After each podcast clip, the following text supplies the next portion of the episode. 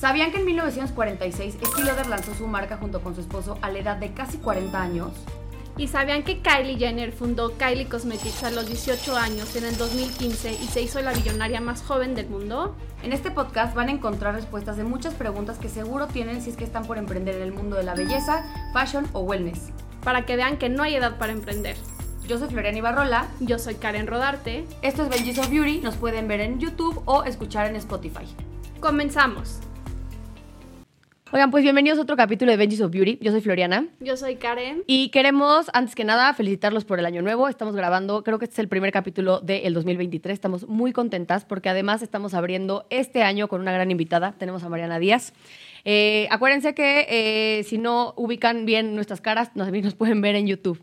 Eh, Mariana, muchas gracias por venir. Gracias por invitarme. Bienvenida. La verdad es que hemos hablado poco del tema de moda. estamos como muy enfocadas siempre con belleza Karen y yo y nos urgía invitar a alguien que tuviera como todo el insight de, de moda.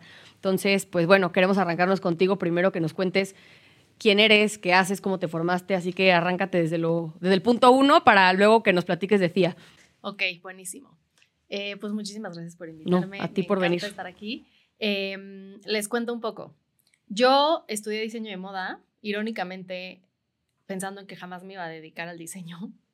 Em, estudié diseño porque la verdad es que en ese momento nadie me orientó que podía estudiar otra carrera y luego especializarla en moda, como que no sé por qué había como que esta, no sé si decirle costumbre o había como que este sentido en el que si querías dedicarte a la moda, eh, tenías que estudiar diseño. no importa lo que, te fueras no veía que había un, eh, un, espectro mucho más amplio en la moda que nada más diseñadora. Exacto, o sea, como que nadie te decía, bueno, puedes estudiar comunicación o periodismo y luego hacer una maestría en moda o puedes marketing en moda. Ajá, o sea, como que diferentes cosas, o sea, como que en ese momento no, en ese momento tampoco había, aparte me encanta que hablo como si fuera hace 50 años y no, no tanto. o sea, pasé 10. Somos gente joven aquí. pasé 10, pero en ese momento la verdad tampoco no había tanto No, pero 10 años es bastante. Sí, o sea, cuando yo empecé a estudiar, no estoy segura si existía Instagram. Sí, no, sí, existía hace 10 años, sí existía. No, sí. O sea, hace, bueno, 12, cuando yo empecé, por, más, es más porque empecé en el 2009, o sea, hace 13 años. no estoy segura si, o si apenas empezaba, ya sabes. Sí, apenas empezaba. pero no era la industria que es ahorita. No, solo, o sea, lo, el auge en ese momento era Facebook. Entonces, no había el marketing digital que existe ahorita, no había muchísimas cosas que hay, no había una, esta comunicación instantánea. Entonces, pues no había tantas especializaciones, por así decirlo, entonces como que yo me fui por, pues por lo más fácil o por lo que yo sabía en ese momento y me metí a estudiar diseño de moda en centro. Siempre has sabido que moda. Yo tengo una memoria tuya, porque Mariana iba con mi hermana en la escuela y convivieron mucho de chiquitas, que siempre la moda estuvo en tu vida. O sea, no fue algo que de repente, el típico, la típica niña que a los 18 le entra el, ay, quiero, eh, me gusta la moda. No, o sea, creo que tú genuinamente naciste con ese chip de la moda. Sí, desde que yo me acuerdo, siempre fui la que se vestía diferente, la que mis amigas decían que traía algo raro, la que me gustaban, sí, cosas como que más bizarras, nadie me entendía, yo era esa persona. Eh, siempre me gustó, pero pero ya a la hora de decidir estaba entre diseño, o sea, también existía, siento que este tabú en el que si estudiabas moda ibas a ganar nada, los sueldos son pésimos, que pues, no es tan tabú, pero... Si no es tan mentira. Queremos que nos platiques esa parte más adelante. Pero, pero sí, entonces como que también tenía yo esta incertidumbre de, pues, mis papás también me decían mucho de que, oye, pero a ver, ¿cuánto vas a ganar? O sea, te van a pagar... Sí, ¿de qué vas a vivir? Te van a ganar, te vas a ganar tres pesos, o sea, entonces pues también estaba esta parte, ¿no? Entonces, a mí me gustaba mucho también la parte de negocios, la parte de leyes. En mi familia tengo muchos abogados, mi hermano es abogado, mi primo es notario, mi tío es notario. Entonces, eh, como que en ese momento tenía un novio que estudiaba también leyes en la misma escuela de mi hermano. Entonces, como que tenía yo muy presente eso y siempre he sido buena para esos temas también. Entonces, como que yo también tenía la espinita de decir, bueno, puede ser no, no me dedico a moda y puedo estudiar leyes o ciencias políticas, eran como las opciones que quería. También quería periodismo porque mi papá es periodista. Ay, qué padre. Eh, y aunque me dediqué al periodismo muchísimo tiempo, mi papá en su momento me dijo que no quería que estudiara esa carrera, entonces la descarté. él, siendo periodista te dijo, no es una carrera que quiero que estudies. Exacto. También es una carrera muy difícil. Exacto. o sea, ese, era lo que, o sea, mi papá me decía, es una y carrera peligrosa en este país. Y para mujeres es muy complicada. Ayer fue quiero el que eso.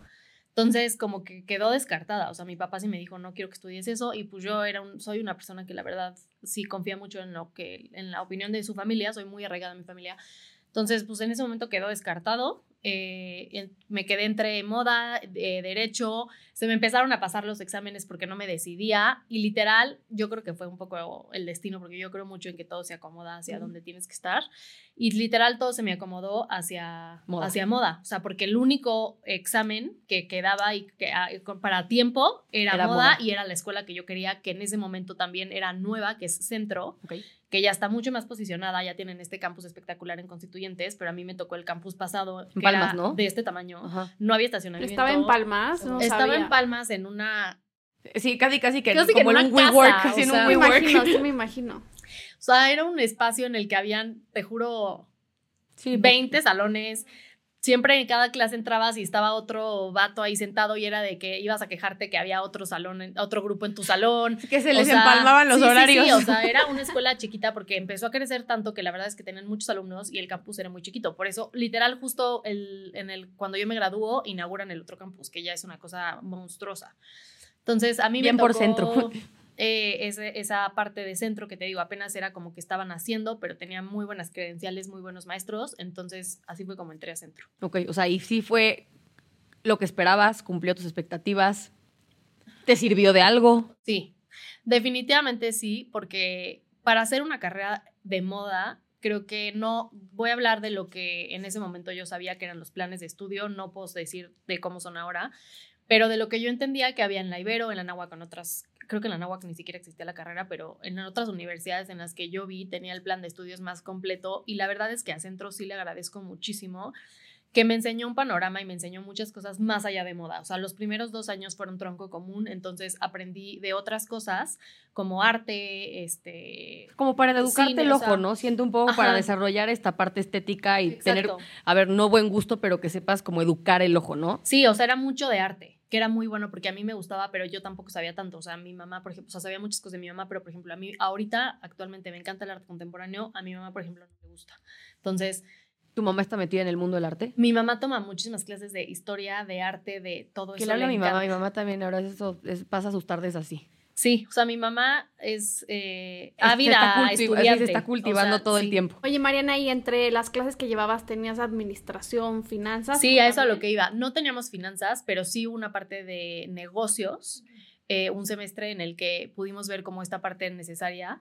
No, o sea, a ver, tampoco les voy a mentir, les voy a decir, sí fue, profundizamos muchísimo y, o sea, no, obviamente, o sea, al final no, no, pero sí tiene esta parte, entonces sí me enseñaron mucho de que, a ver, la, la moda es un negocio, o sea, está padre que tú como diseñador te encante la tela, la, sí, sí, o sea, dejes volar tu imaginación y, y, te inspires y todo, pero a ver, todo es un número, si no se vende, no todo, funciona. Claro.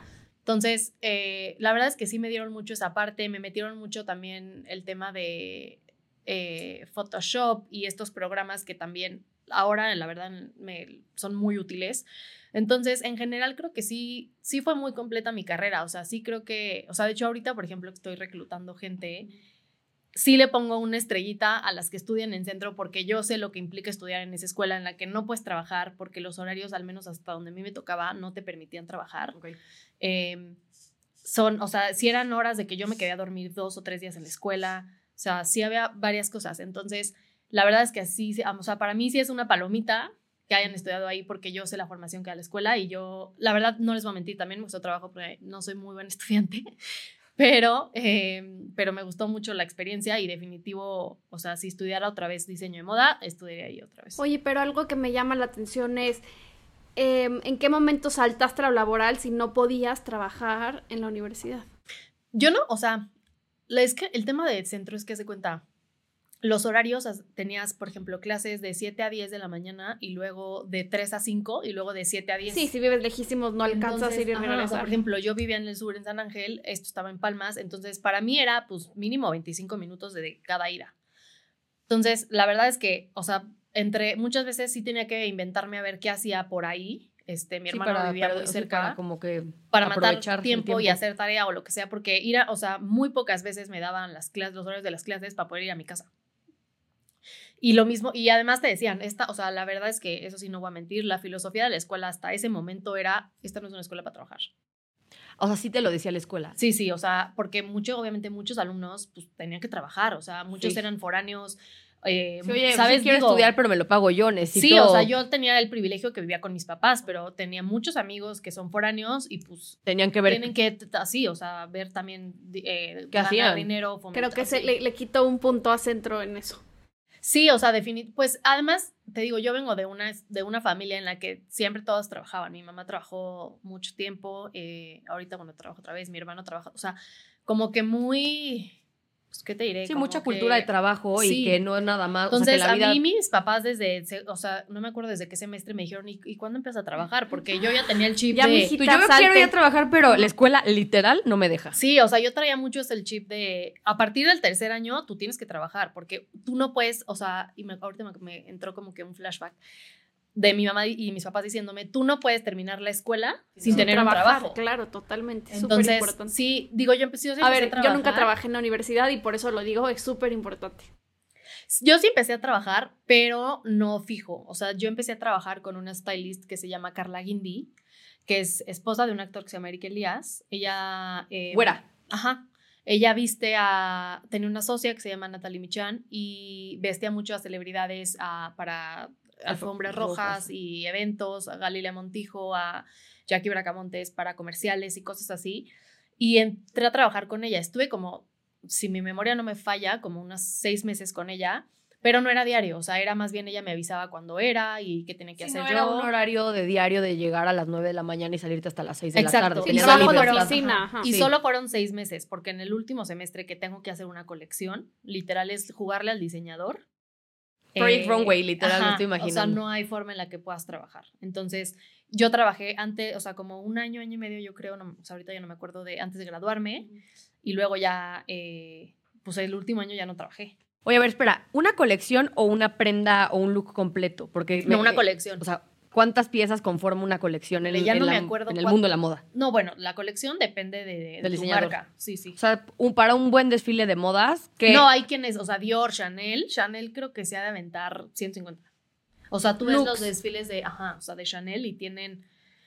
Igual y me volé con 150, pero no sé, deben de... O sea, de lo que me acuerdo ahorita de que Vogue me echaba los estos como, sí, entre 40 y 60 looks, que son montón. Y es colección por semestre por temporada.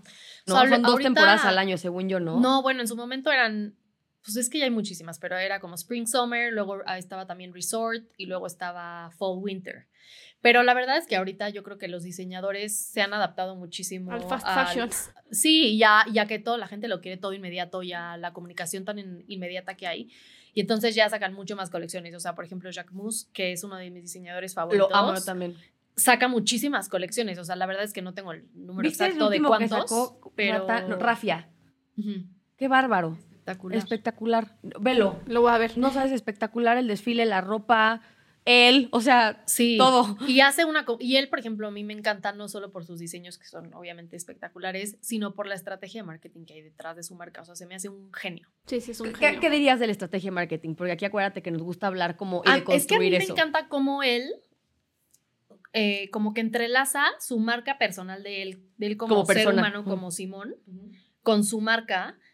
Y es como muy orgánico porque sube muchos posts que son que se ve que él tomó la foto y dijo, me gustó esto para el feed y al mismo tiempo la marca. Entonces, o es una marca aspiracional al final del día, no es una marca barata. Es una marca que al final es, es de lujo, yo diría que es premium, a un precio mucho más económico que las premium Dior, de Chanel, Dior, que son mucho más costosas, pero es una marca de lujo. Sí, sí. Pero muy aterrizable, muy wearable. Eh, ha posicionado en Instagram increíble la marca porque yo creo que eso es la forma en la que él se dio a conocer a través de redes. Entonces, a mí eso me encanta porque literal es un diseñador que nació de redes. O sea, su marca empezó a explotar por todo el contenido que él empezó a generar de redes y lo hacía muy orgánico, pero muy con su estilo.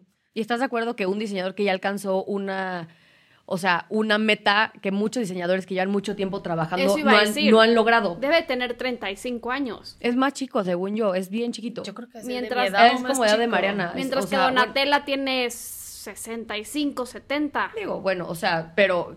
Pero, es lo que estás diciendo. Pero lo que, en Jack Moose ya literal modela Gigi Hadid, Bella Hadid, o sea, ya no tienes... Ajá, o sea, ella... bueno, él lo ha hecho muy además, bien. O sea, por ejemplo, a mí algo que, que, me impresiona muchísimo es que no sé cuántos años tiene su marca, pero que yo me acuerde debe tener, no sé, mm. cuatro años. Yo creo un poquito O sea, debe tener más porque siempre todo nace y tú la conoces tres años después. Como, ay, tengo como siete años, yo creo. O sea, debe tener algo así. Pero de relevancia como cuatro. Pero no es nada.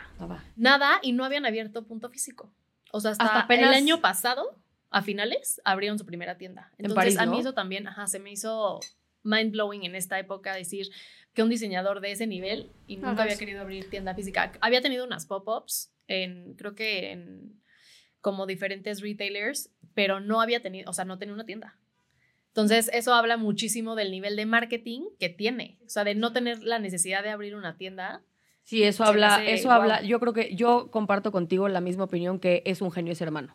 O sea, de verdad lo ha hecho muy bien. Aparte, creo que la ropa, como dices, no es este lujo que te cuesta 150 mil pesos una chamarrita, pero tampoco es Shin, ya sabes, es como de como se pronuncia la marca china esta de fast fashion. Este, entonces yo, yo coincido contigo que es una marca como caso sí, o sea, si quieres lujo es un lujo un poco más accesible porque A ver, sus bolsas empiezan en 10 mil pesos, que si tú la comparas con una Dior que empiezan en 50, pues si hay un margen ahí muy, grande, muy grande, muy grande, Sí, con una Dior te alcanza 5 de este, entonces sí. Muy grande. Oye, y quiero regresar un poco al tema después. Acabas de eh, estudiar en centro y ¿qué pasa contigo? Termino la carrera em, y empiezo a trabajar en el periódico Reforma. Literal, yo terminé en diciembre y en febrero entré. Em, la verdad es que entré un poco porque, pues te digo, mi papá siempre se ha dedicado al periodismo, siempre mi papá fue director de un periódico, como que para mí era muy familiar ese, ese mundo. Y dio desde, la, o sea, algo que no mencioné es que dio desde la mitad de la carrera no quería seguir estudiando esa carrera eh, porque me di cuenta que quería editorial, no diseño, pero la verdad es que ya no me salí y decidí... O sea, acabaste como diseñadora textil, supongo, sí, ¿no? Sí, ya, Este, ya no, o sea, la verdad es que yo sí me quería cambiar en algún punto. Eh, quería, o sea, yo hasta había tenido el plan de estudios en el ITAM y dije, no, no, a ver, voy a hacer el, el examen, o sea, pero yo aquí ya no quiero estar. Y nada, no, o sea, no sucedió, me quedé para ya, o sea, ya iba a la mitad de la carrera. No, bueno, tus papás sí, ya acabas. Sí, sí. Ya acabas. Sí, porque aparte mis papás sí son de, a mí me entregas un título universitario o no sales de aquí. O no te lo tomo por bueno. O sea, sí, o sea, para mi mamá sí era algo... Importante. Sí, y la verdad yo sí soy muy de familia, entonces... Sí, sí, sí. Querías... Lo tenía... Sí, está muy legal. Yo sí les, tengo, les tengo mucho respeto a mis papás y si era de que muy legal. pues lo tienes que hacer. Sí, y la verdad es como de, güey, si, si, a ti te es importante esto, pues ahí te va el título. A mi papá se te también, pero yo me pasé por el arco del triunfo, eso fue así de, les voy a dar otra cosa más importante que un título. No, tengo muchas amigas que no acabaron y tampoco pasa nada. O sea, ahora veo para atrás y digo, a ver, lo que estudias nunca es tan importante como en ese momento crees que es. O sea, mucha gente termina dedicándose a otra cosa. Hay gente que no estudió, no es una justificación obviamente ni un pretexto, pero hay gente que no estudió y hace cosas impresionantes y hay gente que estudia y no logra nada. Sí. Entonces, no creo que pues la carrera te, te, otorgue eso, pero para mis papás era algo muy importante y ellos me lo estaban O sea, es un papel. Para pues mí es Héctor, un papel. hace como dos este, fines tuvimos, fines no, ya como dos este, capítulos pasados, tuvimos a Héctor Cruzado, que él es el, el de, el de Soy Water. Y yo aquí le preguntamos de, oye, y pues nivel de estudio, ¿no? Y dijo, no, yo no acabé ni primaria. ¿Por qué? No me gustaba la escuela. Y le dije a mis papás, no quiero estudiar, no es para mí. Y el güey, nos, o sea, lo escuchas hablar y tiene un proceso mental muy diferente y tiene una habilidad, sobre todo, más que preparación, mucha habilidad, que creo que hoy por hoy aplica mucho la habilidad para que brilles en el mundo, siento yo. Sí, 100%. O sea, te digo, yo no creo que un, papel, como, como dices tú, sea, te, te dé algo. Te los conocimientos los adquieres laboralmente. Empíricamente. Sí, digo, a ver, si hay muchas empresas que eso sí es una realidad, que te exigen eso. O sea, yo me acuerdo que yo apliqué y, me ofrecieron unos trabajos que como no tenía maestría, no me lo dieron, porque era requisito que yo, o sea, me dijeron, es que cumples con las credenciales, pero por, sí, o sea, por cuestiones políticas de la empresa, necesitas tener maestría para ocupar ese puesto. Sin maestría, no. Por ejemplo, para Netflix, Amazon y eso, hasta donde yo sabía Netflix sí, te pedían ciertos puestos en maestría. Y licenciatura, yo, o sea, hasta también, hasta donde yo me quedé, ya hace un rato que no aplico para ninguna, ninguna empresa, pero cuando yo en su momento pedí trabajo, buscaba nuevos trabajos, siempre pedían licenciatura. Siempre. es el común denominador de las empresas. Mínimo o sea, como que ya es más normal, siento que en las empresas chicas y nuevas le des oportunidad porque ya ves este talento, porque ya ves otras habilidades, pero creo que en las empresas más burocráticas sí te van a pedir el título. Yo en la vida he pedido un título, ¿verdad? Nunca, aquí nunca le digo, ¿a quién? Me, dio igual. Regresemos a la moda un poco. Ah, ya nos desviamos. A ver, eh, sales de centro y ¿qué pasa? Empiezo, aplico para el periódico Reforma, Reforma entro a trabajar ahí yo quería entrar a la sección de moda, no se pudo porque me dijeron ahorita no tenemos ninguna plaza en la sección de moda, pero tenemos en la parte de sociales, que pues la verdad para mí era... Uh, pero era lo que había y era un trabajo y era un gran trabajo porque al final el Reforma es una gran escuela de periodismo. Em, el proceso que tienen para admitir a la gente se me hace impresionante. Les hacen tomar un curso y luego tienes que el pasar, antidoping. ajá, o sea, unos exámenes, o sea, sí son la verdad es que sí es una institución muy importante a nivel periodístico en el país. Entonces, eh, pues, yo estaba súper feliz y orgullosa de, haber entrado tan rápido, porque la verdad es que el proceso fue relativamente rápido.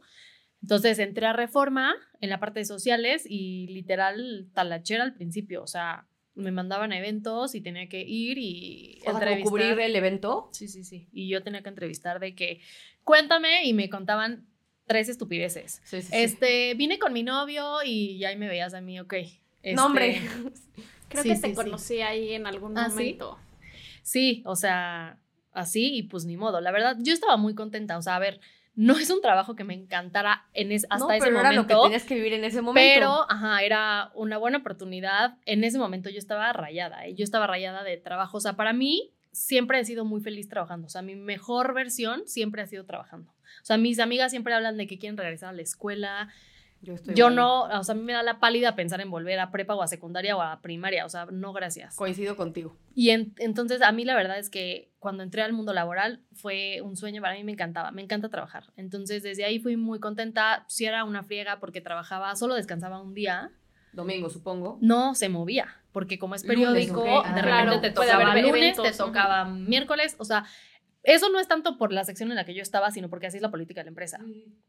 Este, los puentes no te los daban, entonces tú tenías que ahí ver si te lo daban o no te lo daban, porque pues el periódico así funciona. O sea, no, es... no importa qué festividad haya, el periódico se imprime, o sea, Y se publica. Y yo era, yo, ajá, entonces, em, o sea, la verdad es que sí fue una época en la que trabajaba pues todos los días, o sea, menos un día y, lo que tocaba, pero la verdad es que fue una época muy feliz. Tiempo. Sí, pero la verdad es que fue una época muy feliz, aprendí muchísimo. Em, estuve a los ocho meses de estar ahí, me hicieron coeditora de ya como una revista que también sigue siendo de grupo de reforma. De reforma también, que era club, pero no es la club del viernes. O sea, hay una revista. Entonces, hace cuenta que era temática y entonces, tipo, había club, arte. Entonces, a mí me encantaba porque ya fue una introducción como más al mundo editorial de hacer shootings, que es lo que a mí me encanta. O sea, ya, por ejemplo, yo me acuerdo perfecto de una portada que hice con Alondra de la Parra, en la que ella era la portada y era... Ay, sí sé cuál es la revista.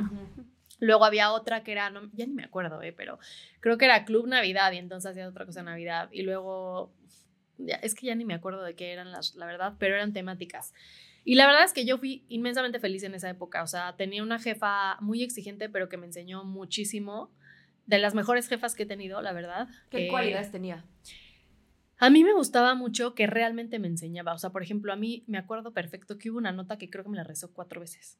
O sea, la podría haber arreglado ella, pero no. O sea, y además me explicaba exactamente cómo arreglarla yo, pero ella no la arreglaba. O sea, te, iba o sea yo hacía mi texto y ella me ponía sus comentarios y iba de regreso por mail. Y ya, o sea, llevaba cuatro veces y me la regresaba. Y yo, o sea, yo ya no veía ni bien la computadora, pero ahí seguía de que, ok, a ver, otra vez. Sí, soy yo. Otra vez, otra vez hasta que salía. Y la verdad es que es eso, o sea, me enseñó realmente muchísimas cosas de periodismo, de ortografía, me hacía pelear por las cosas y eso era muy motivante para mí. Entonces, sí, yo la recuerdo con muchísimo cariño y se me hace de las mejores jefas que he tenido. Em, y ya, un, o sea, fui muy feliz en esa época y luego cumplí un año, ocho meses em, y ya me fui a, a las revistas. Vimos que estuviste en Vogue. Creo que ese es un pico en tu carrera y creo que es algo que a todo el mundo aquí nos gustaría escuchar y sobre todo a la audiencia. ¿Qué, ¿qué es trabajar en Vogue? ¿Cómo se trabaja en Vogue y cómo entras a Vogue? Fíjate que la entrada a Vogue yo fui muy afortunada porque para mí fue muy fácil. ¿Ah, sí? Eh, a ver, les voy a contar otra historia muy breve para no explayarme tanto, pero de cómo te puede ser facilísimo o puede ser una pesadilla. Dos semanas antes de que yo recibiera, la, o sea, de, de, todo esto de Vogue, em, yo no me acuerdo dónde vi una vacante para entrar a Harper's Bazaar. Entonces yo la vi y yo, yo ya estaba, o sea, a ver, llevaba dos años feliz en Reforma, pero siempre con el ojo en las revistas de moda. O sea, yo quería entrar a la moda. Entonces, em, veo, no te digo, no sé dónde, que había una vacante en Harper's, entonces mando mi, mi, currículum, no me acuerdo la verdad si alguien me ayudó o no me ayudó, pero hasta donde sé creo que nadie me ayudó. Literal le escribí a la que era la editora en ese momento, la intencié y ahí estuve atrás de ella. Me dieron la entrevista, me dieron el trabajo, pero el sueldo era una porquería. Es que los sueldos bajísimo, son muy bajos. o sea, ganaba una tercera parte de lo que ganaba en Reforma. Se puede o decir un gran escalón, pero Sí, en ese momento creo que yo ganaba como 15 mil pesos. ¿En y creo que en Harper's, ajá, me pagaban como. Es que yo era recién egresada. Sí, como 6 mil pesos. En Harper's creo que me, me, iban a pagar como 5 mil, 6 mil yo pesos. Sí, yo sí sabía que eso, esos son los sueldos. Ahora, era una época en la que Televisa estaba mal, en la que había muchos cambios, en el que el equipo eran tres. Bueno, sigue, sigue, sigue, sigue estando crítica la situación, pero en ese momento, o sea, habían tres personas, este, no había recursos, o sea, como que muchas cosas. Este, y literalmente eso fue lo que me ofrecieron. Y yo estaba, yo ya literal estaba poniéndole, está bien, o sea, yo sacrificando pues muchísimas cosas, porque aunque el dinero no siempre es lo más importante, sí es un factor decisivo, o sea, sí es un motivante. Para muchas personas es el factor más importante para una chamba, porque son, mm, tengo que mantener gente, entonces, sí. o sea, yo creo que en tu caso, que ya sabemos que hablamos de un punto privilegiado, sí puedes decir, bueno, lo escucho o lo uso más bien de escalón para, pues como llegar a donde quiero estar, pero el dinero sí, sí te bajaron el sueldo. Pero también depende de la edad, en qué momento de tu vida estás. Sí, sí, o sea, yo tenía la fortuna que vivía con mis papás. Pero a ver, mis papás, o sea, me mantenían lo de mi casa, pero no mis gustos. No, eso ya era. Que no eran baratos, aparte. es lo que te decir yo, justo tus gustos no son baratos. Entonces, eh, ajá. Entonces, yo ya, pero bueno, yo la verdad es que realmente quería tanto el trabajo porque para mí, pues era más importante amar mi trabajo que otra cosa que dije, pues ni modo, no, o sea, eso es lo que voy a ganar. ¿Negociaste algo en algún punto de.? Yo intenté negociar, pero no había mucho. Margen de negociación. Y... 300 pesos. no, porque sí, no había mucho. Y literal, ya estaba yo a punto. Eh, y pues tuve ahí una, una intercesión, se me fue la palabra, este, pero una intervención, perdón. Y tuve un, me acuerdo perfecto, un pleitazo con mi mamá en el que me convenció y me dijo, no, o sea, no puedes aceptar ese sueldo porque tienes una preparación, porque ya estás en un, o sea, no puedes aceptar eso. Si no te hagas eso. Y me acuerdo que yo lo estuve pensando y de verdad no sabes cómo me pegó. O sea, lloré tres días seguidos de ver la frustración porque yo ya llevaba dos años esperando una oportunidad y no sabía cuándo iba a volver a llegar.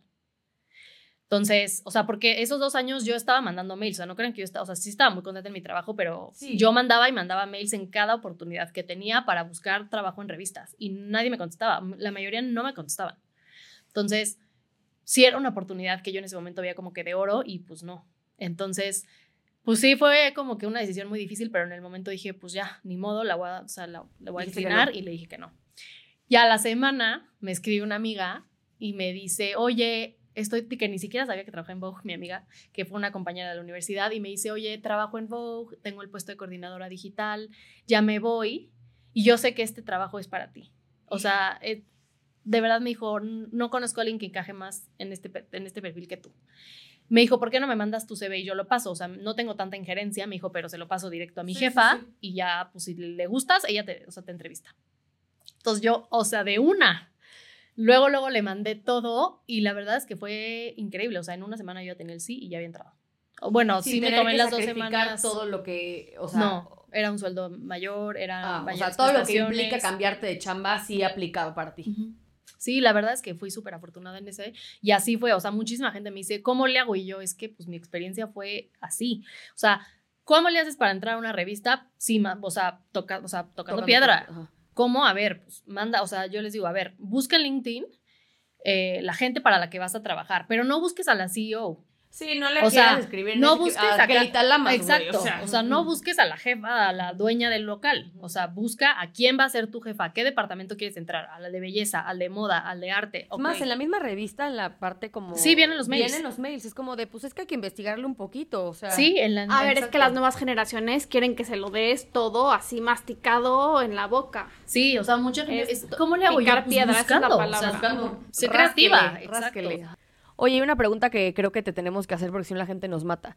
Eh, Vogue funciona como de Devil Wears Prada, en donde la gente va súper arreglada y hay esta parte de competencia, o no. No. O sea, la verdad es que Vogue, em, yo fui muy feliz ahí, obvio por el trabajo que tenía, pero hice grandes amigos en Vogue. El ambiente era increíble. A ver, es un ambiente laboral pues como cualquier otro, está el radio pasillo, está el ta ta ta, está la persona no tan agradable, pero a ver, eso pasa en todos los trabajos. Sí, el mobbing, todo. Sí, pero en, no, Vogue, eh, o sea, no es para nada Devil Wears Prada. Uno, no tenemos ese tamaño de closet en el que tú vas y tenías manolos a tu disposición. Pero si hay un closet como Si hay un closet, no, o sea, no así, definitivo ni cercanamente así. Y ese closet es justo como para el tema de los shootings y para estar sí, pero son cualquier cosa. o sea, te lo presta la marca. Ese closet es una quinteada vez de lo que es el otro, o sea, es una cosa de este tamaño, el closet que, que, teníamos en ese momento. Eh, y en el closet es, la mayoría son ropas que, ropa que tienen las de moda. Es que yo, a ver, para aclarar, yo era editora digital. Entonces yo estaba en la parte digital y había obviamente la parte de belleza. O sea, hacías el contenido digital para Vogue, de México y Latinoamérica. Todo, o sea, yo estaba a cargo del website, de las redes sociales, de todo el contenido digital. Entonces, eh, eh, sí teníamos shootings también nosotros, pero bueno, en ese closet era pura ropa para shootings, que sí era de préstamo, o sea, las marcas de lujo son puro préstamo, te lo dan, lo haces el shooting y lo tienes que regresar. Eh, sí había cosas que se quedaban, este, de igual y de préstamos que nunca pasaron por él, nunca lo recogieron y pues ahí, estaba. Y bueno, lo que sí había mucho eran, nos mandaban muchísimos regalos beauty de moda, la verdad no tanto, pero de, de, belleza. No alcanza. Sí, o sea, de, de, moda, por ejemplo, a Carla sí le daban bolsas y sí le llegaban a dar una que otra cosa. O sea, siempre con los lineamientos, porque Condenas también luego ya puso políticas de que no puedes aceptar tanto, no puedes aceptar no sé qué. Oye, Mariana, ¿había un responsable como el closet? Porque he escuchado que hay como un responsable de no puedes perder esta prenda y si se pierde... No, digo, más bien cada, cada equipo era responsable de sus piezas. O sea, las de moda sabían perfecto que les había prestado por decirte Dior y ya, o sea, ellas eran responsables de lo suyo. Si a mí me prestaba Dolce Gabbana, pues todo, o si lo pierdes, te haces responsable. En el, closet pero sí, como que nadie tocaba, la verdad, las cosas de, pues no, nadie más. ¿Y, y si aplicaba el se pierde, lo pagas? No no lo pagas porque pues al final era un error laboral. Sí. Entonces más bien pues con él tenía que asumirlo. Sí, porque imagínate el vestido Dolce de 200 mil pesos. digo, nunca pasó que se perdiera, más bien pasaba que se manchaba, que la modelo lo rasgaba, que cosillas así, pero que se perdiera nunca pasaba. Y sí, en ese caso, pues habría que, o sea, tenías que negociar condenas. La verdad es que sí respaldaba a los empleados. O sea, nunca a nadie yo supe que le dijeran lo tienes que o sea, sí era una buena empresa, o sea, como que sí tenía mucho. Sí, a mí me gustaba mucho como empresa. Te digo, es el ambiente laboral. A ver, obviamente, te digo, es competencia, pero porque, bueno, uno, yo soy muy competitiva en todo pero también pues es como en cualquier trabajo, o sea, si tú quieres subir y te das pendiente de qué están haciendo los demás y que no te vayas a quedar dormida porque si alguien hay una promoción no te la dan a ti, ¿sabes? Claro. Pero la verdad es que era un ambiente muy padre, bastante sano, yo diría. Este, no tenías que vestir de Chanel todos los días, ni mucho menos. La gente va de Sara, de H&M, pero sí predomina la gente que busca, o sea, que en su vida implemente el estilo, porque al final sí... Sí había estilo de todas, ¿no? o sea, Carla comparten ahí sus looks todos los días, porque ya o no, pues es parte de tu... No, claro, Carla, que era, o sea, a mí me tocó Kelly Talamas, que fue mi jefa un periodo súper cortito, que era la, la, directora, luego me entró Carla Martínez, que todavía sigue, y obviamente ellas llevaban looks increíbles. No, a ver, ojo, te digo, no iban como de Devil Wears Prada, no iban de, de salón y entaconadísimas, no, o sea, obviamente si tenían algún evento iban más formales, pero Carla y todas íbamos en jeans, íbamos en lo que sea. Sí, te digo, o sea, ya era una cuestión más personal de si le quieres echar estilo, a, o sea, cómo te vistes todos los días, pero no era un requisito y nadie te juzgaba. O sea, yo llegué a ir, no en pants, pero pues fachosa y nunca me sentí juzgada de que... ¿Qué onda con tu look? Ajá. Oye, el día más como bonito que tuviste en la oficina que dijeras, me encanta mi chamba y el que menos. O sea, como va a escribir qué es un día de una editora digital en Vogue. El día más increíble, bueno, la verdad es que yo sí amaba mi trabajo. Trabajaba de sola sombra porque era digital, entonces no me podía desconectar nunca. Nosotros teníamos unas métricas que todos los días hacía, o sea, teníamos un objetivo mensual KPIs de cuántos views y cuántos números de... O sea, sí trabajaban bajo objetivos. Sí. No, y digital es mucho más fácil. Ajá, entonces todo era todo es medible. Sí, entonces, sí, sí, cuánto a cuánto vas a llegar en views, cuántos clics, cuántos todo. ¿Y cómo le vas a hacer? Y entonces lo que hacía era que un sistema en el que a las 12 hacía el corte del día y te decían cómo ibas versus la meta mensual. 12 de la mañana. De la noche. Ah, o sea, a las 12 de la noche todos los días nos llegaba un mail a mí, a los editores. O sea, era un micromanagement de diario. Pues no era micromanagement. A mí se me hacía muy bueno porque yo iba contra reloj y ya ahí todos los días sabía cuánto iba, o sea, sabía si al día siguiente teníamos que empujarle sí, más para llegar. Porque no estábamos, o sea, porque estábamos en el hoyo de los números, o si íbamos bien, si íbamos a la par del objetivo. Yo, mi mejor amigo de Condenast es, era Roberto Sierra, sigue siendo mi mejor, sigue siendo muy amigo mío, pero en ese momento él era editor de GQ digital, o sea, el mismo puesto que yo, y la verdad es que entre los dos éramos en, por Slack, ¿qué onda? ¿Cómo vas? ¿Qué tal tus números? Sí, ¿cómo van los números? Voy en rojo tú, este, o sea, sí, todos los días. Y la verdad es que te digo, yo soy muy competitiva, entonces a mí me gusta trabajar bajo presión, a mí me gustaba que yo disfrutaba. Ok, masoquista. Pero sí, o sea, sí tenías que cumplir esos objetivos. O sea, un día para ti bonito en el trabajo era sacar los números a presión. O sea, a mí, yo disfrutaba mi trabajo, no les voy a mentir, todos los días. Yo todos los días llegaba de buenas. O sea, a ver, había días en los que sí no me quería quedar parar de la cama, como todos, obviamente, tampoco. Sí, que no la pasabas tan bien. Sí, no. Pero yo sí era muy feliz en mi trabajo, eh, estaba muy picada. Yo me acuerdo de veces que estaba en el cine con mi entonces era mi novio, que ahora es mi esposo, ah, y yo estaba en el celular y me decía, ¿qué haces? Y yo en Analytics viendo, y yo, es que se está cayendo el tráfico y me decía, ¿puedes disfrutar la película? Y yo, no, no, no. Y entonces yo escribiéndoles de que, oigan. Son minutos críticos para que recuperemos sí, me acuerdo de un primero de enero o un 26 de diciembre. O sea, me acuerdo que era un día festivo que íbamos medio mal contra los números y algo pasó de Selena Gómez, como que anunció algo o se pintó el pelo o no sé qué y yo de que ahorita hago la nota yo y yo lo subo y yo lo hago. Justo hablamos de eso en otro capítulo, de cómo subirte a las tendencias no puedes tardar más de 48 horas. Sí, o sea, no, si no ya me, mejor de me voy a la oficial, allá ya lo subieron. Eh, sí, yo, o sea, literal me autoexplotaba, pero también pues el puesto lo requería. Entonces, sí, trabajaba muchísimo, pero era muy, muy feliz. O sea, era un trabajo que de verdad disfrutabas, que no importaba el tiempo que le tuvieras que dedicar, eh, el esfuerzo, era algo que y además a mí me gustaba más estar en mi oficina que en los eventos. O sea, todo el mundo quiere entrar a Vogue porque los eventos y te regalan cosas y no sé qué. Y yo, a ver Chanel nunca me regaló nada. Oye, Mariana, pero los eventos en México, ¿cómo son? O sea, son parecidos a los de Estados Unidos, o sea... El Fashion Night El tema, justo el tema de moda. El tema de moda en México, ¿cómo es?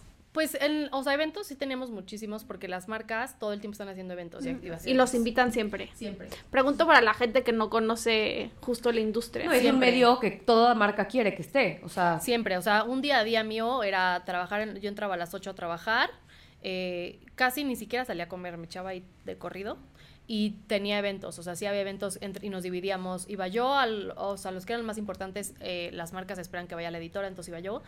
Si lo podía delegar y había tiempo, iba la coordinadora o iba alguien más. Eh, y también entre equipos nos dividíamos, o sea, de que había veces en las que si había demasiado trabajo, pues que fuera una sola persona de todo el equipo. Pero luego las marcas sí son mucho, o sea, sí saben perfecto que una es de belleza, que una es de moda. Entonces sí son de que, pero ¿por qué veniste tú y no la de digital? Porque queremos que salga en digital, ¿sabes? Pero la verdad es que había veces sí que nos dividíamos y si iba Valentina, que es de moda, pues Valentina nos mandaba stories y así. Los eventos, te digo, son de, de, belleza, de moda, o sea, por ejemplo, Chanel hacía en la inauguración de su nueva boutique, entonces hacía como un coctelito en Palacio de los Palacios, que es Palacio de Hierro de Polanco, que en ese momento era como que medio nuevo, y había muchos eventos ahí. Este, Vogue in-house tenía varios eventos también al año, tenía uno que se llamaba Vogue All Access, tenía Who's on Next, que es un concurso para impulsar a diseñadores nuevos, tenía Fashions Night Out, Todavía están todos menos el Fashion Night Out, ¿no? No sé, no tengo idea. Sé que el Fashion Night Out no, no tengo ni idea, la verdad, sí que están los demás.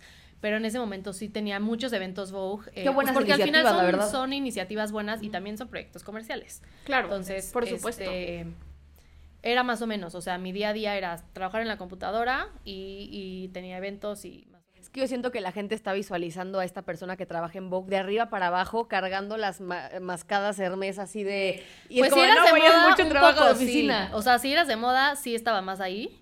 Andrea Bamonde, que es una de mis mejores amigas también, ella era coordinadora de Valentina, que es la editora de moda, eh, y un poco así su chamba. Nosotros no tanto porque éramos digital, entonces todo era computadora, número, dígito, notas, artículos en la compu y redes sociales. No hacía, sí hacíamos shootings, pero no hacíamos tantas producciones. Entonces, eh, la verdad es que yo era más en compu y, y, ellas sí eran pues, producciones todo el tiempo. Entonces sí varía también eh, tu experiencia, pues también varía, depende a dónde, a dónde entres. Pero bueno, regresando a tu pregunta para concluir eso del día más feliz, porque me acuerdo perfecto y, y es como que un día que recuerdo muchísimo, fue a mí me hacen editora. Em, bueno, se va la persona que está, que era mi jefa en ese momento, este, que también le tengo muchísimo cariño. Se va ella y mi jefe habla conmigo porque fue un momento de muchos cambios en Condenast, en el que salieron muchas personas, entraron muchas personas, subieron otras, cambios. Entonces eh, se va y me dicen como, sí eres tú, pero, pero todavía no, pero estás a prueba, pero déjame ver, pero sí vas a ser tú. Entonces, bueno, yo ya me voy de ya, ¿no? Ok. ¿Como editora? Como editora. Como, o sea, pero ¿Chief? No, no, editor in chief no, pero la editora de digital. O sea, cada sección tiene su, su editora, sus coordinadoras, sus interns. Ok, ok, ya te entendí. Entonces, em, ya me dicen como sí, pero entonces, bueno, yo estaba con esta incertidumbre y literal a los tres días ya me dicen que, que sí, que soy yo, que ya soy la nueva editora de digital. Obviamente yo no podía de la felicidad porque pues era lo que siempre había querido dedicarme, era el puesto de mis sueños. Y como que de repente me lo dicen y se me prende el foco y digo, el sábado es Vox Night Out y la hermana de mi esposo se casa. Entonces, me acuerdo que fui y yo, ¿pero qué voy a hacer? Eh, na, Y ese día de, del Fashions Night Out fue, uno, fue en el Palacio de Hierro de Polanco. Eh, la verdad es que los eventos para las que somos de digital son agotadores porque hay todo un equipo detrás, tenemos que montar todo un set de las coordinadoras con sus computadoras todas, porque todas tenemos que estar subiendo contenido, transmitiendo en vivo. En ese momento. Entonces yo tengo, o sea, yo ahí en ese evento, por ejemplo, coordinaba shoot de todos los eh, invitados que tenemos, que, que, le hacen un portrait y me lo tienen que mandar y entonces vamos subiendo cada uno en el feed. Pero acá tengo otro en el que están haciendo reels, o en ese momento eran historias. ajá, o sea, videitos cortos de en un photo opportunity que tenemos, y entonces tengo otro fotógrafo. Más tengo un tercero que está tomando a todos los sociales que están llegando al evento, que son fotos espontáneas. Entonces yo tenía los tres, más mis coordinadoras, arriba en un búnker que siempre nos montaban, en el que todas están viendo cómo vamos, si somos trending topic o no, cuántos views tenemos, cómo van los números, o sea, y cómo va la data de todo el evento. A todo lo que da. Entonces yo estoy escribiendo de que no sé qué, ya llegó tal youtubero, no ha subido el contenido que tenía que subir, entonces yo lo tengo que perseguir a decirle, tienes que subir los contenidos, porque obviamente tenemos que generar los views, tenemos que hacer, o sea, bueno, idealmente hacer trending topic, ¿no? Pero bueno, generarlos, la conversación, porque obviamente hay un reporte post-mortem de eso, de toda la cobertura que se hizo in-house. ¿En ese día? Sí, de todos los eventos que hacíamos había un reporte Un cierre de día. De, de ese día solamente. Eso, es ¿Qué números tuviste? Como policías, literal. Y, obviamente había expectativas y objetivos. Entonces, literal, yo estaba, o sea, tienes que correr a uno, te, correr a otro, coordinar a los fotógrafos. El, o sea, el fotógrafo me entregaba las tarjetitas, te la tenían que dar a la coordinadora, la coordinadora subir galería al sitio, postearlo en las redes. O sea, sí es un trabajo en equipo muy heavy. Entonces, la verdad es que yo llevaba una semana como editora y dije, no hay manera, yo no puedo ir a la boda de mi cuñada. Y entonces hablé con mi, entonces era mi novio, que ahora es mi esposo, y le dije, no voy a ir a la boda de tu hermana. ¿Y o sea, voy a llegar más tarde, pero... O sea, para mí mi trabajo era mi matrimonio, ¿sabes? o sea... Primordial. Sí, sí, sí. Yo siempre he sido así, entonces yo sí le dije... Perdón. Sorry. Y, y no fui y ya terminamos. o sea, ¿no fuiste a all o llegaste en la...? Llegué tardísimo. O sea, la boda era de día, a la una de la tarde yo llegué a las siete de la noche. Este aparte me llevé a mis amigas que eran, trabajaban ahí en Vogue, entonces nos arreglamos ahí y llegamos.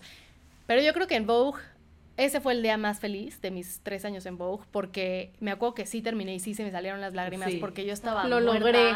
Era mi primer evento y era como un, this is it, lo estoy logrando, o sea, estoy aquí, ¿sabes? Check, así de... Sí, entonces, o sea, me pongo como muy emocional porque sí, pues para mí ha sido como no, seguramente fue así como de, o sea, literal estoy viviendo lo que viví. No, o sea, imagínate el cansancio emocional. Deja físico, físico como sea. El Tengo una foto de ese día que luego de repente me sale en recuerdo cuando es el día, y siempre que la veo me acuerdo de todo, o sea, de lo que traía puesto, de que traía una mancha en el saco que traía, y siempre la veía y yo, ya me manché. Y cómo corría por todos lados y que tenía, o sea, me acuerdo de cada detalle. O sea, lo tienes claro como que mañana es viernes, o sea, claro, claro, claro. Y ese fue, sí, de los días yo creo que más. Y el peor día, porque creo que siempre hay dos lados de la moneda. El peor día fue una de mis últimas semanas que estuve en Vogue en el que yo ya tenía una relación complicada con el CEO de ese momento. Bueno, no, realmente con, con el CEO no, con el que era mi jefe directo, que era un director digital. Eh, yo ya tenía una relación muy difícil con él y me acuerdo que hubieron muchos problemas, yo ya tenía muchísima frustración. Ya ni me acuerdo, la verdad, la conversación que fue, pero me acuerdo de, de haber llorado en la oficina con él, que era el CEO, de, en una discusión muy respetuosa, la verdad, pero ya, sí, yo ya frustrada de muchas situaciones. Y sí, yo lloraba y ese día fue como, porque para mí fue una desilusión muy grande, porque ya había muchas limitaciones, o sea, ya había muchas cosas que estaban pasando. Fue, sí, yo creo que como un mes o unas semanas antes de irme. Y sí, me acuerdo perfecto que para mí fue una tristeza enorme porque te digo, yo era inmensamente feliz. O sea, ¿sí dejaste Vogue un poco por eso? O sea, porque las situaciones se empezaron a dar. ¿O porque ya te había entrado el gusanito del emprendimiento? No, yo dejo Vogue porque mi relación con el jefe de ese momento ya no era sana. Ya no era sana. Yo no lo consideraba un buen jefe y hasta la fecha no lo considero un buen, ni buen jefe ni buena persona. Ok, miren qué importante. Pero porque creo que era, yo creo que un gran talento ahí. O sea, a mí personalmente nunca me hizo nada, había detalles, pero tengo amigos a los que yo después fue una persona déspota, por así decirlo, y no tengo ninguna buena impresión de él, y yo ya no podía más. Ya. O sea, Sí, te llenó el vasito y ya. Y a ver, vamos a pasar a la parte del emprendimiento, porque sé que después entraste a una empresa llamada Troquer, que si quieres puedes dar como a grosso modo un poco cómo estuviste, porque creo que entraste de PR, ¿no? Sí, entré, o sea, de ahí me tomé unos meses en los que trabajé con Trista, que es una marca de moda, eh, mexicana. Con Josa. Sí, él me hizo mi vestido de novia. Ah, ajá. Trabajé con Josa, estuve haciendo consultorías de marketing, le estuve ayudando como organizar el contenido. Y... Siento que traen un relajo. Siento que Es que a ver, todas las empresas chiquitas tenemos un relajo. Sí, o sea, digo, a ver. Como que se ve súper put together desde fuera y a la hora que entras es como de, no mames el relajo que traen. Pero de planeación desde producción, inventario, administración, Pero todo. la verdad siento que es como muy entendible. Es parte y es normal. Yo creo. Sí, yo creo. Porque tres personas hacen lo de que deberían hacer 20, entonces pues es normal. Y yo sobre todo, desde que emprendí, tengo mucha empatía hacia las marcas chiquitas y sobre todo hacia las marcas mexicanas, porque es lo que yo conozco, ¿no? Aquí, porque aquí emprendí. Y creo, porque hace poquito me tocó ver, por ejemplo, una polémica en la que lo involucraron a Josa justo de, Trista y me pareció, y lo veo seguido, por ejemplo, en grupos de Facebook, que con la mano en la cintura queman y tratan de, arruinar la reputación. De y desvalidar años de trabajo. Ajá, y la verdad es que no me parece justo, ¿sabes? Porque claro que sí hay un relajo, claro que sí hay muchas cosas, pero uno como emprendedor, como empresario, de verdad hace su mayor esfuerzo por crear empleos, por construir algo que, que progrese, ¿sabes? O sea, esto no es solo para enriquecerme a mí, no es solo mi hobby, no es solo porque quiero ser exitosa, ¿sabes? O sea, es mucho más de esto, o sea, es el, reto de emprender es también empujar a, bueno, a mujeres o a personas, depende cómo sea tu empresa, a generar empleos, dejar una huella, ¿sabes? Crear, hacer la diferencia a través de tu producto. Al menos así yo lo veo en mi empresa. Entonces, sí me frustra mucho, o sea, que la gente no valore eso, porque a ver, tú, o sea, una comparación que a mí me gusta hacer es, ¿cuántas veces no has ido a Sara y se le cae el botón? Claro, y no te quejas. y no te quejas. O te dura dos puestas y luego ya le pasó no sé qué y se le cayó el hilo y se deshilachó. O te tratan horrible. Exacto, o, se le, o le salen bolitas. Justo me acuerdo de unos calcetines que acabo de comprar de Kashmir y le salieron bolitas. O le salen bolitas, o la vendedora te atendió pésimo, o... Si quiero ejemplo, Lady Multitas que pongan y que quemen a Sara. Un reembolso, por ejemplo, que a mí me acaba de pasar hace poco, se tardaron tres semanas en hacerme un reembolso cuando nunca había tenido un problema con Sara. Y nadie dice nada, porque ya asumes que no va a haber nada porque Sara es, es grande, es una empresa establecida, que no te van a robar, que pues si le cae el botón, bueno, ni modo, lo llevo y lo arreglo. Y ya. Y en cambio, ven a tu marca y se le cae un botón y no manches, o sea, le viste ah, la cara a la persona, la estafaste, ¿cómo te atreves? Entonces, como que me parece muy injusto y es como una doble moral el decir, ¿por qué si a Sara no se lo reclamas? Me lo reclamas a mí, que yo estoy haciendo todo mi mayor esfuerzo porque tú tengas una pieza increíble, porque tengas un precio justo, porque mis, la gente que trabaja en mi equipo tenga también salarios justos, condiciones laborales buenas, o sea, ¿sabes? Y, y no tienen empatía muchas veces. Hay unas que sí, no, no digo que todo el mundo no generalizó, pero siento que sí falta mucha empatía hacia las empresas chiquitas. Y por ejemplo, en este caso de Josa, pues sí, o sea, yo sé que de repente hay hay, problemas y hay de logística y no se organizan y eso tampoco no justifica, jamás va a justificar un maltrato o un mal servicio al cliente, ¿no? Pero pues creo que sí también podemos ser un poquito más empáticos de decir, a ver, si no se lo reclamas a una marca grande, pues, claro. puedes entender que aquí se las están rifando. Es como el tema mucho de por qué le regateas a los artesanos y por qué en una tienda nunca regateas sí, un precio. Quiero que le regates en el Palacio de Hierro Ajá, claro. De ahí no, déjamelo más barato. No, yo creo que el tema y la cultura de cancelación y de exponer absolutamente todo, sin aparte argumentos sólidos y, como, y bien, bien, ahora sí que fundamentados, es muy injusto. Y más como lo dices, es como de, ni siquiera sabes todo lo que tuve que yo pasar para que tú tuvieras un producto de calidad en tus manos. Entonces, ahí se los dejamos de tarea para que como que se vuelvan un poco más empáticos, si falta mucha empatía en absolutamente todo.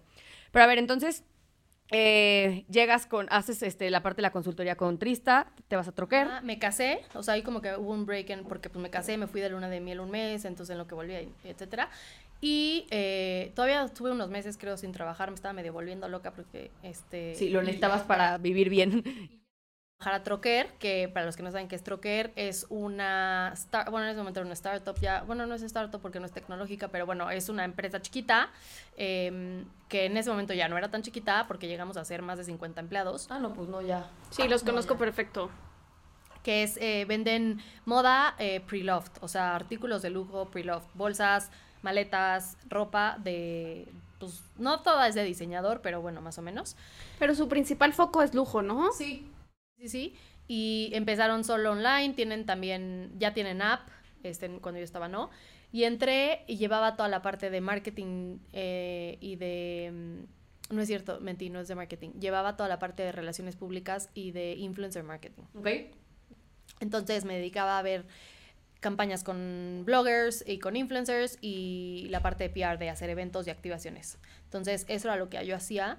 Em, fue una parte muy diferente porque yo venía de un mundo burocrático al 100% y aquí toca entrar al mundo del emprendimiento en el que tú haces todo. O sea, no que yo hiciera toda la empresa, pero uno se vuelve todólogo. Yo estudiaba con Lu en un curso y sé que era un caos. sí, sí, sí, o sea, la verdad es que es eso, toca, o sea, un día estás armando estrategias de influencer y al otro día le estás poniendo un alfiler a la ropa para que le pongan la foto. y al, toca entrarle a todo. A todo, y la verdad es que también me gustó porque justo conocí eso, o sea, conocí como la parte del emprendimiento, cómo se O sea, ahí fue tu, fue tu primer como contacto con el mundo del emprendimiento, siendo un emprendimiento ajeno. A ver, yo jamás quería emprender hasta que yo estuve en Troquer. ¿A poco? Oye, entonces ya entras a Troquer, haces toda la parte como de relaciones públicas, entra el gusanito del emprendimiento. Y ahora sí vamos a entrar con CIE Studio. Sí, o sea, yo nunca quise emprender. Siempre yo era muy feliz siendo Godín, muy feliz siendo en empresa burocrática, todo. Sí, yo no, o sea, yo era feliz, feliz, feliz. En algún punto yo dije, ay, no, qué flojera tener todo lo que implica, no. Y en Troquer, como que se me abrió el panorama, empezó COVID, este, pues uno cambia, ¿no? Y literal ahí fue cuando que me entró todo y dije, no, a ver, es que yo tengo que emprender algo. O sea, ya, porque también empecé a pensar de, a ver, ¿qué más quiero? ¿En qué empresa quiero trabajar? ¿En qué? Y, y a raíz de COVID dije, yo no regreso a una oficina. Entonces ahí empecé con la idea de emprender, estuve varios meses, y no es que un año yo creo, ideas, o sea, de que, eh, mientras que, la parte que trabajaba en Trocker, ideas, rebotando ideas. ¿Qué, ¿qué, se te ocurría? O sea, de todo, ¿eh? O sea, no ¿Pero relacionado con moda? ¿No? No, no, no. O sea, a ver, íbamos a poner un salón de, de eventos eh, ese es uno. Mi mamá tiene un hotel, entonces íbamos a hacer un bar en el, hotel de mi mamá. O sea, se me ocurría de todo porque yo lo quería emprender y, y yo, pues, ve, o sea, mis ideas iban acorde a lo que yo tenía, ¿no? Entonces, tipo, salones de eventos, porque mi suegra tiene uno, entonces yo, mm, ok, a ver esto. Pero la verdad es que tenía muchas ideas, pero ninguna las terminaba de cuajar y como que ninguna me daba ese feeling que yo decía, ok, es esto. Hasta que llegó Tía. ¿Y cómo llega Cia? ¿Y qué es Cia? Estudio es, es mi marca de ropa. Em, es una marca hecha 100% aquí en México. em, hacemos drops mensuales de un stock limitado y cuidamos todos los procesos para que sean responsables con el medio ambiente, para que los empleados tengan condiciones laborales justas em, y contaminemos, mantengamos los desperdicios al mínimo. No somos una marca ecológica, no somos una marca consciente, pero somos una marca responsable. Entonces, básicamente ese es el modelo de negocio de CIA. CIA nació hace ya casi dos años, en mayo del 2010. 20. La gente se pierde. Sí, 20. Sí, 20. Yo también mm". No, 20, 20, tienes razón. Y a ver, ¿cuál fue el reto más grande de CIA? Porque me acuerdo que en algún momento me dijiste que tuviste problemas con el branding. Ay, sí, tía ha sido un, un sub y baja de emociones. Este. Sí, irónicamente emprendí en pandemia y ese no fue el mayor problema. Porque todo el mundo me ha dicho como de que, oye, pero emprendieron en pandemia, ¿cómo fue eso? Yo no, la pandemia no era el problema, el problema, era, todo lo demás. Eh, FIA nace con este modelo de negocio porque a mí un día viendo marcas que me gustaban muchísimo de Estados Unidos, vi este modelo de negocio de, drops. ¿Puedes eh, explicarlo tantito, un paréntesis para que la gente... Sí, los drops es eh, este, jugar con la escasez de la ropa y con las redes sociales a través del marketing para que la gente compre tus productos y sepa que se van a acabar y que son de stock limitado. Entonces, tú haces como un sneak peek y haces como que un preview de que ya viene, vas a tener esto, pero va a ser limitado. Entonces, como que emocionas al público con la colección que vas a lanzar, que es pequeña, lanzas la colección y las cosas la verdad es que sí se acaban relativamente rápido por esta necesidad de escasez de que se va a acabar, de que no hay urgencia, mucho y de que además si se acaba ya no hay más porque no hacemos restock. ¿Nunca has hecho un restock de un bestseller, nada? Sí hemos hecho, pero en el momento. O sea, de que ya se agotó. Y pero en la vamos a hacer en, en ese mismo drop vamos a hacer un pre-order y lanzamos poquitas piezas más, pero, o sea, yo no vuelvo, por ejemplo, ahorita que traigo el saco, esto que se vendió todo, yo no lo voy a volver a sacar en la misma tela por lo menos. O sea, es ahora o nunca. Exacto, o sea, se te fue, se te fue. Y mira que nos, o sea, sí es un modelo tricky porque pues al final del día son ventas, o sea, sí se nos van ventas porque hay gente que escribe de que, pero es que quiero, o sea, tengo un pantalón que la gente sigue escribiendo y escribiendo y escribiendo. Que Según yo, los que se amarran de acá, ¿no? Esos y unos que son mitad y mitad. Ah, mitad gris, mitad azul. Eh, y escriben y escriben y escriben, pero a ver, ese es parte del modelo de negocio. No, si no lo compras, te quedaste sin él. Entonces, así fue como empezó, hice el business plan. Este, lo estuve platicando con diversas personas que, que conozco, que me parecen importantes, que respeto.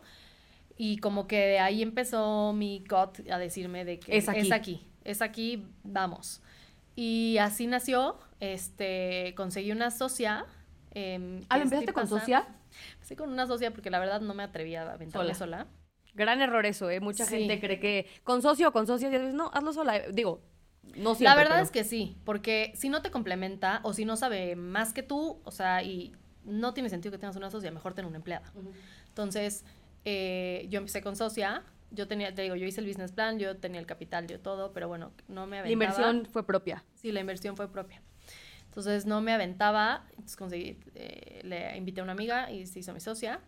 Eh, duramos tres meses de socias y, y, la verdad es que acabamos muy bien. La verdad agradezco eso porque sé que hay historias pues, sí, que acabas del chongo. Sí, más, más Y tú fuiste la que dijo, ¿sabes qué? Siento que... Las dos. O sea, como que llegó el momento de ya poner cosas con notario y ta, ta, ta, porque, pues, en o sea, hasta cierto punto no valía la pena porque, pues, ¿para qué? Si todavía no sabemos si va a pagar, o sea, ¿para qué nos metemos en trámite de constituir la empresa, de hacer papeleo, de... si no sabemos? Entonces, cuando llegó ese momento, ahí fue el punto en el que no nos pusimos de acuerdo en ciertas cosas y dijimos, ¿sabes qué? Mejor cada quien por su lado. cada quien por su lado y pues la empresa pues era mía, era mi idea, era el capital era mío, entonces eh, pues ahí nos ajustamos, pero yo me lo quedé.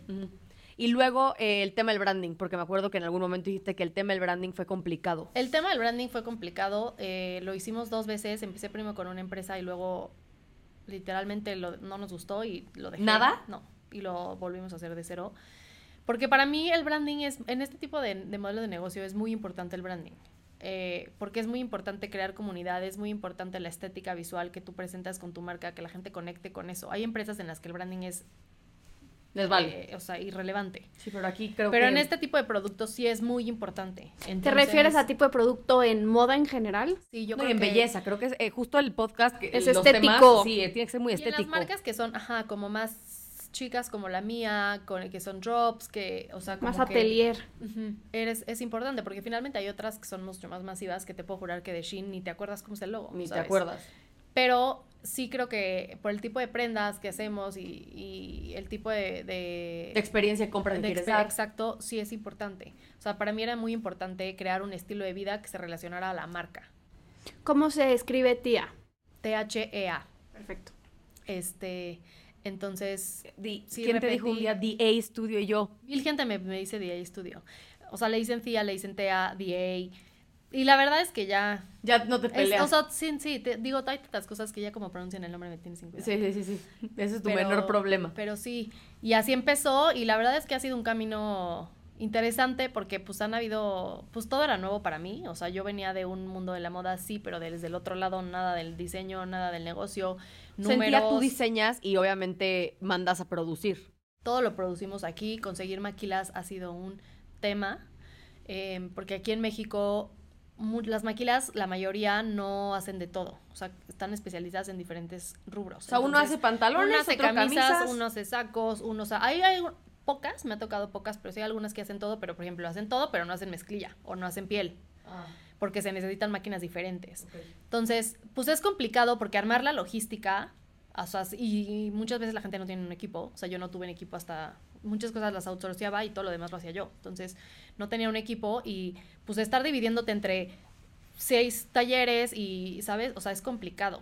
Este, y además que, que, te cumplan la calidad, o sea, la verdad es que la gente aquí en mi experiencia con los proveedores que yo he tenido, pues sí es un tema porque son súper informales, o sea, no te entregan a tiempo. Eh, yo, por ejemplo, que nuestro modelo de negocio es, son drops mensuales, yo trabajo rápido, o sea... ¿Cuánto tiempo toma la planeación de un drop? Como mes y medio. O sea, y es un mes y medio en drop, luego descansas algo de tiempo o luego, luego. luego, luego. O sea, ahí viene el siguiente. O sea, cada mes tienes un drop nuevo. Como cada mes y medio. Y también un drop podría decirse que es como una colección. Sí, es una mini colección. Que ya ha ido en aumento, o sea, empezamos con menos piezas, ya ahorita ya hacemos más del doble de lo que hacíamos en ese momento, o sea, va creciendo. No, es una friega. Pero sí es un tema, o sea, por ejemplo, ahorita que es 5 de enero, ya estamos, eh, em, van a empezar, mañana empieza la producción del drop de marzo. Entonces, eh, como mes y medio, porque en realidad los talleres, depende con los que trabajes, no son tan lentos, pero es el taller, checar que toda la calidad esté bien, luego hacer el shooting y luego hacer todo el tema de marketing previo al lanzamiento. Pero digamos que ya tienes como un equipo, ya sabes con quién va a hacer el shooting, con quién vas a, dónde lo vas a hacer, o sea, lo tienes sí, los shootings, ya. O sea, la verdad es que también sí he ido como que descubriendo cosas en lo que aterrizo bien, bien dónde, pero creo que ya llegué a un punto en el que me siento cómoda y digo, ok, de aquí para el real, ya, ya entendí cómo es, que no, ya hice todo, ya hice un poco de shootings donde no me gustó, esto está garrafal, esto no me gustó, esto sí. Entonces, vas aprendiendo. Sí, y ya, por ejemplo, ahorita ya tengo más o menos estandarizado de, ok, esto es lo que queremos hacer, esta es la línea de la marca, esto sí, esto no, y no nos movemos mucho de aquí. Increíble. Oye, y ya para dejarte ir, porque creo que ya te estamos este, quitando toda la tarde, em, ¿qué le podrías decir a una persona que está por emprender en el mundo de la belleza? Perdón, en el mundo de la moda, es que ya estoy acostumbrada a eso. A mí lo que nadie me dijo es el nivel de resiliencia que tienes que tener. O sea, a mí todo el mundo me dijo, sí, es una friega, pero vale la pena, pero es esto, este, o sea, como que a mí todo el mundo me, o sea, me dijo muchas cosas y yo sabía que era un camino muy complicado. Pero nadie me dijo el nivel de reto mental y emocional que ha representado para mí. O sea, a mí me ha movido todo. O sea, yo empecé terapia, eh, digo, no a raíz de esto, o sea, ya tenía que ir a terapia, pero sí me movió y me, el, emprendimiento me ha movido muchas cosas y me ha llevado a muchos lugares oscuros, eh, introspección conmigo misma. O sea, ¿Podrías compartir algo? O sea, que, que, para que la gente, porque luego son cosas que la gente no platica por pena y es como de esta imagen de todo puedo hacerlo. Y creo que está padre que se, vuelve, se, enseñe la vulnerabilidad que puede. Es que, a ver, también, digo, hay empresas que empiezan ya con el levantamiento de capital. Yo levanté capital hasta este año. Entonces. Con día. Con día. Entonces, yo empecé con capital propio. Entonces, pues obviamente los recursos eran limitados. Sí. Friends and Family, tu levantamiento, o ya lo hiciste como no, más ya tengo un socio. Ok. Tengo un socio inversionista que es pertenece a una holding que está en Miami.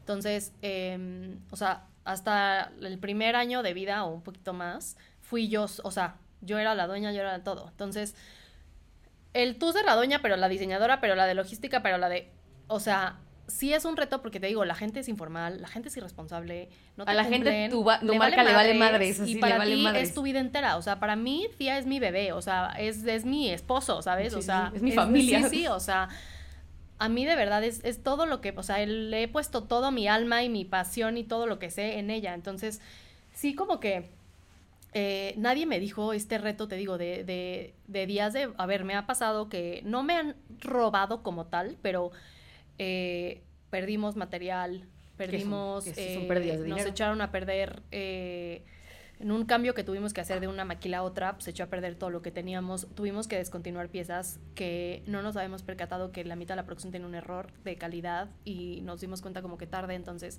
hubo que descontinuar piezas y se perdió mil cosas. Em, y el reto mental de tú, te digo, tú hacer todo, suena fácil, pero no, o sea, tú, porque al final todo recae en ti, entonces tú estás con este miedo de, de pues si la cago soy yo, este, no hay a quien echarle Todos mis gustos soy yo. Entonces, como que no hay quien te sostenga. Y hay, y hay, veces en que por más que uno sea fuerte y sea independiente, necesitas que alguien te sostenga y te diga, güey, todo va a estar bien, se va a lograr. No, o que alguien te diga, yo lo resuelvo. Ajá. O sea, yo hay veces, o sea, yo tuve épocas en lo que no había quien lo resolviera, o lo hacía yo, no se hacía. Entonces, o sea, sí te digo, sí llegó un punto en el que pues ya, ya no, era, no era cansancio físico, era un tema ya emocional en el que un desgaste que ya yo decía, esa, mi mente ya no puede más, o sea, la gente me queda mal, me roban, no termino las cosas, se me viene para abajo y tengo que ingeniármelas, y luego tengo a un cliente enojado por tal cosa, y, o sea, creo que lo más importante cuando vas a emprender es que tienes que estar 100% segura que eso es lo que quieres hacer, o sea, que lo vas a hacer, que lo quieres con todas tus fuerzas y que no vas a parar hasta lograrlo porque el nivel de resiliencia que tienes que tener, de paciencia contigo mismo y con los demás, y de de empuje, nadie, o sea, lo que te puedan decir se queda corto. Entonces, eso, yo creo que eso le diría, o sea, nada más asegúrate que sea algo que sí de verdad quieras, porque pues está muy fácil hacer algo y luego decir que ya no lo quieres. Sí. No, completamente, te entiendo perfecto. Sí, sí, sí, está cañón. Creo que es importantísimo tener una buena salud mental cualquier emprendedor. Sí, si no, mejor no emprendas. O sea, ir a terapia o hacer cualquier cosa que te ayude a tener una buena salud mental. Sí, o sea, yo sí, o sea, decías ejemplos, o sea, sí hay días, o bueno, hubo semanas en los que yo de verdad, sobre todo, y fue hace poquito, no crean que fue empezando, fue hace poco, que tuve un mes que, yo no sé, te lo juro, si alguien tenía un mi muñeco vudú y le ponía alfileres diario, pero una suerte, o sea, a mí me pasaba todo, todo lo que puedes imaginar de mala suerte, me pasaba a, mí. O sea, yo de verdad amanecía, yo decía, ¿qué más me puede salir mal hoy? O sea, y pues te das cuenta que ni modo, no, no hay, o sea... Yo te aclimatas, no, te aclimatas. en el que vas a ir y le vas a llorar y no, pues no. Sí, no, eres tú y nada más tú. Y vas empezando. Oye, pues muchas gracias, Mariana, por todo lo que nos contaste. Yo creo que todo el mundo aquí necesita escuchar muchas de las cosas que tú dijiste.